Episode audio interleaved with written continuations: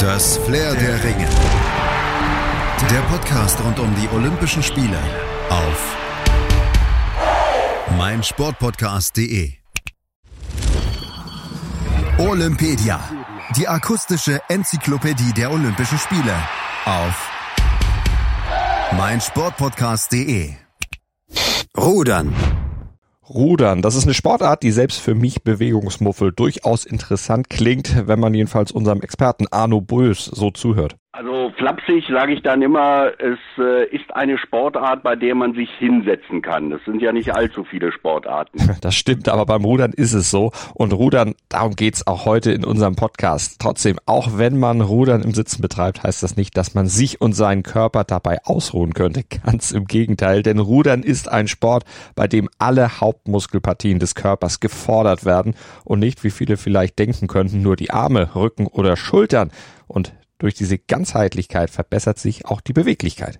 Rudern, das weiß jeder, das ist eine Kraftausdauersportart. Das erklärt mir Arno Bös, der bekannte deutsche Ruderjournalist, weiter. Und bei dieser Kraft-Ausdauersportart, da werden auch die Rumpfmuskulatur und auch die Beine beansprucht. Aus den Beinen kommt nämlich etwa 70 Prozent der Kraft, die nötig ist, wenn in der ersten Phase der Zugbewegung der Körper auf dem Rollschlitten im Boot hin und her bewegt wird. Es dann kommen die Rumpfmuskulatur und die Arme und auch die Schultern zum Einsatz.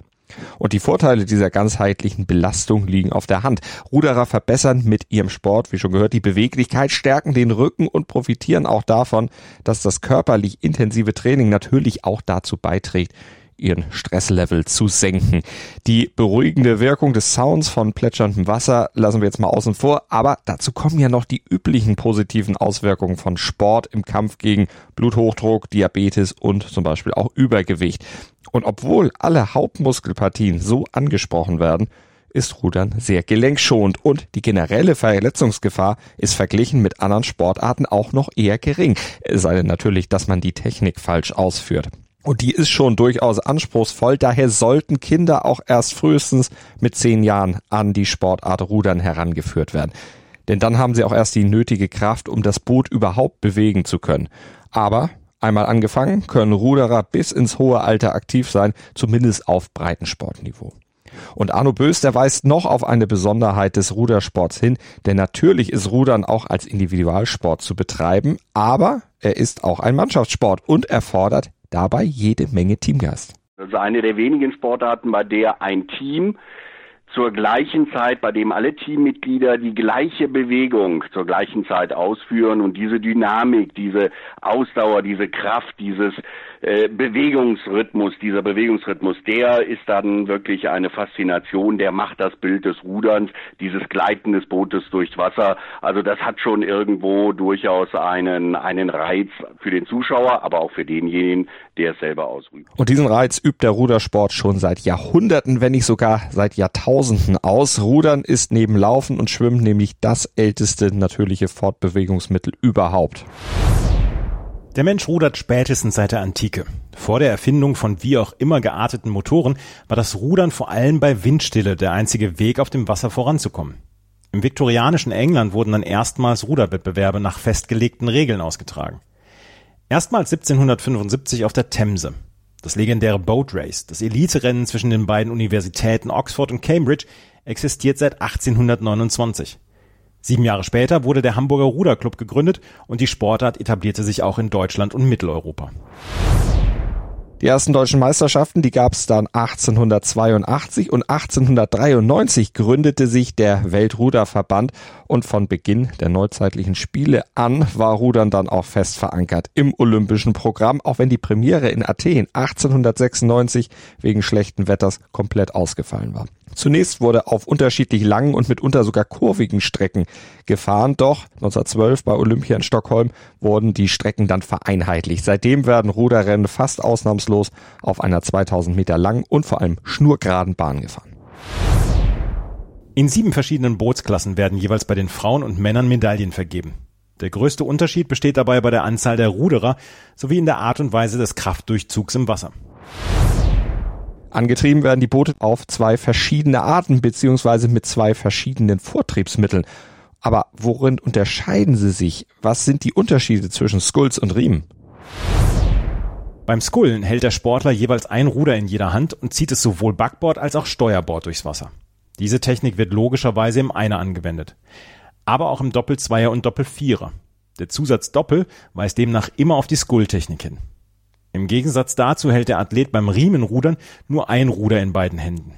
Damit das Boot nicht im Kreis fährt, ist immer eine gerade Zahl an Ruderern erforderlich. Zum Beispiel im Zweier, Vierer und Achter.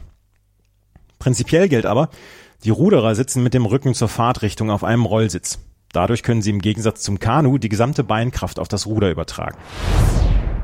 Rudern, das haben wir ja eingangs schon gehört, ist eben eine Sportart, die den ganzen Körper fordert, egal jetzt mal in welcher Bootsklasse gefahren wird. Und das sind für Männer und Frauen der Einer, der Doppelzweier, der Doppelvierer, der Achter, der Zweier und Vierer ohne Steuermann bzw. Steuerfrau. Und dazu kommt ja noch eine weitere Klasse. Auch fahren sowohl Frauen als auch Männer im Leichtgewichtsdoppelzweier gegeneinander. Hierbei gilt eine vorher festgelegte Gewichtsobergrenze für die gesamte Mannschaft. Es starten in einem Lauf acht Boote gegeneinander. Die Sieger kommen direkt in die nächste Runde. Je nach Größe des Teilnehmerfeldes können sich die Dritt- und Viertplatzierten noch über den Hoffnungslauf weiter qualifizieren. Am Ende gilt natürlich, wer im Finale als erstes die Ziellinie überquert, ist Olympiasieger. Die Königsdisziplin im Rudern ist aber natürlich der Achter, die Bootsklasse, die dank Rudertrainerlegende Karl Adam in den 1960ern zu dem Vorzeigeboot in Deutschland wurde. Adam und sein Ratzeburger Goldachter, die durchbrachen damals die jahrzehntelange Dominanz der USA in dieser Disziplin. Und dieser Zeit und dem Wirken von Karl Adam haben wir übrigens im Rahmen unseres Podcasts Sportplatz hier auf meinsportpodcast.de eine kleine Serie gewidmet. Unbedingt mal reinhören. Darin wird nämlich auch deutlich, warum unser Experte Arno Bös so vom Achter schwärmt. Der Achter ist und bleibt das Flaggschiff und äh, es geht da einfach nichts über die Spannung und auch die Dynamik eines Achterrenns. Und das liegt vielleicht auch ein bisschen an der Besonderheit dieses Bootes. Der Achter ist die einzige Bootsgattung im olympischen Programm, bei der ein Steuermann Teil der Mannschaft ist. Er ist dafür verantwortlich, das Boot auf Kurs zu halten, aber auch um taktische Anweisungen zu geben und sein Team anzufeuern.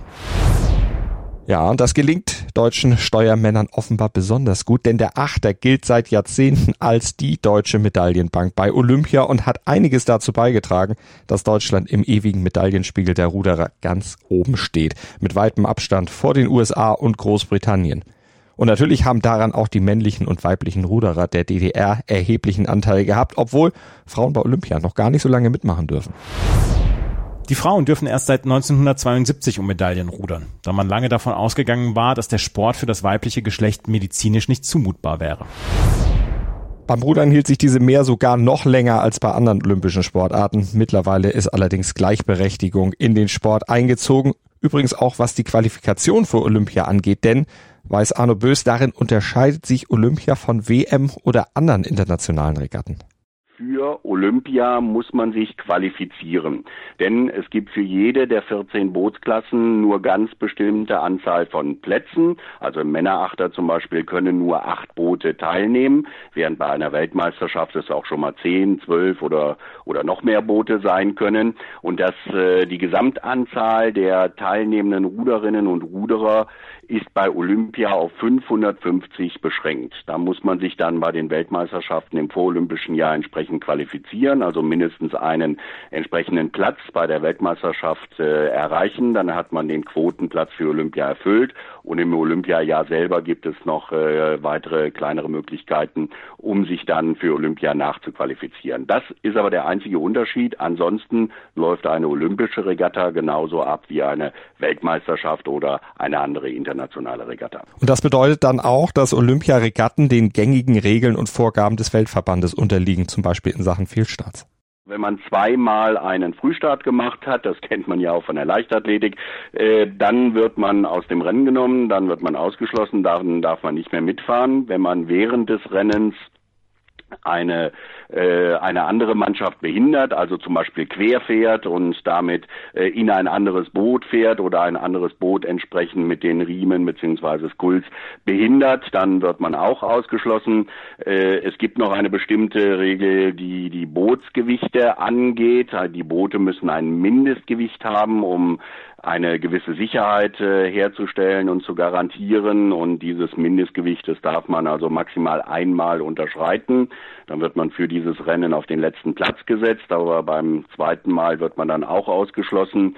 Und noch eine Regel gibt es bei den Leichtgewichten, die es gibt drei Leichtgewichtsklassen bei den 14 Bootsklassen und die Leichtgewichte dürfen ein äh, maximales Gewicht der Mannschaft nicht überschreiten. Wenn sie das äh, nicht erfüllen, wenn sie also nicht auf das Gewicht kommen, dann werden sie auch ausgeschlossen von dem Rennen, was aber bei Olympia bisher nicht passiert ist. Also es gibt schon ein paar Möglichkeiten, dass äh, Mannschaften aus einem Rennen ausgeschlossen werden. Die sind aber eigentlich immer alle rundherum um ein solches Rennen und äh, selten jetzt im Vorfeld. Und zum Abschluss fassen wir nochmal die wichtigsten Fakten kurz und knackig zusammen, die ihr zum Rudern bei den Olympischen Spielen kennen solltet, damit ihr einfach mitreden könnt. Die 14 Ruderentscheidungen, je sieben bei den Männern und Frauen, fallen zwischen dem 23. und 30. Juli im Sea Forest Waterway in der Bucht von Tokio. Bei den Herren wurde der Leichtgewichtsvierer ohne Steuermann aus dem olympischen Wettkampfprogramm gestrichen. Stattdessen wurde ein Wettkampf im Vierer ohne Steuerfrau ins olympische Programm aufgenommen. Vor vier Jahren hatte Großbritannien in der Nationenwertung die Nase vorne, vor Deutschland und Neuseeland. Auf dem Zettel sollte man Südafrika und China haben. Die beiden Nationen haben in den letzten Jahren viel Boden gegenüber der favorisierten Konkurrenz gut gemacht. Im Jahr 1900 in Paris wurden im niederländischen Zweier mit Steuermann der wahrscheinlich jüngste Olympiasieger aller Zeiten gekürt. Sein genaues Alter und sein Name sind aber unbekannt. Denn damals war der eigentliche niederländische Steuermann zu schwer. Für ihn musste ein damals etwa zwölfjähriger Junge einspringen, der nach dem Rennen aber dann den Wettkampfort verließ, ohne dass ihn jemand nach seinem Namen hätte fragen können. Soweit zum Rudern. Verfolgt gerne auch unsere weitere Olympia-Berichterstattung auf meinsportpodcast.de. Abonniert Olympedia und Flair der Ringe mit dem Podcatcher eurer Wahl oder bei iTunes und verfolgt die Olympischen Spiele auf Deutschlands größtem Sportpodcast-Portal hier auf meinsportpodcast.de. Wir haben für euch Sport für die Ohren und das rund um die Uhr. Schatz, ich bin neu verliebt. Was? Da drüben. Das ist er. Aber das ist ein Auto. Ja, eben. Mit ihm habe ich alles richtig gemacht. Wunschauto einfach kaufen, verkaufen oder leasen. Bei Autoscout24. Alles richtig gemacht. Das Flair der Ringe. Der Podcast rund um die Olympischen Spiele auf meinsportpodcast.de. Schatz, ich bin neu verliebt. Was? Da drüben. Das ist er. Aber das ist ein Auto. Ja, eben. Mit ihm habe ich alles richtig gemacht. Wunschauto einfach kaufen, verkaufen oder leasen. Bei Autoscout24. Alles richtig gemacht.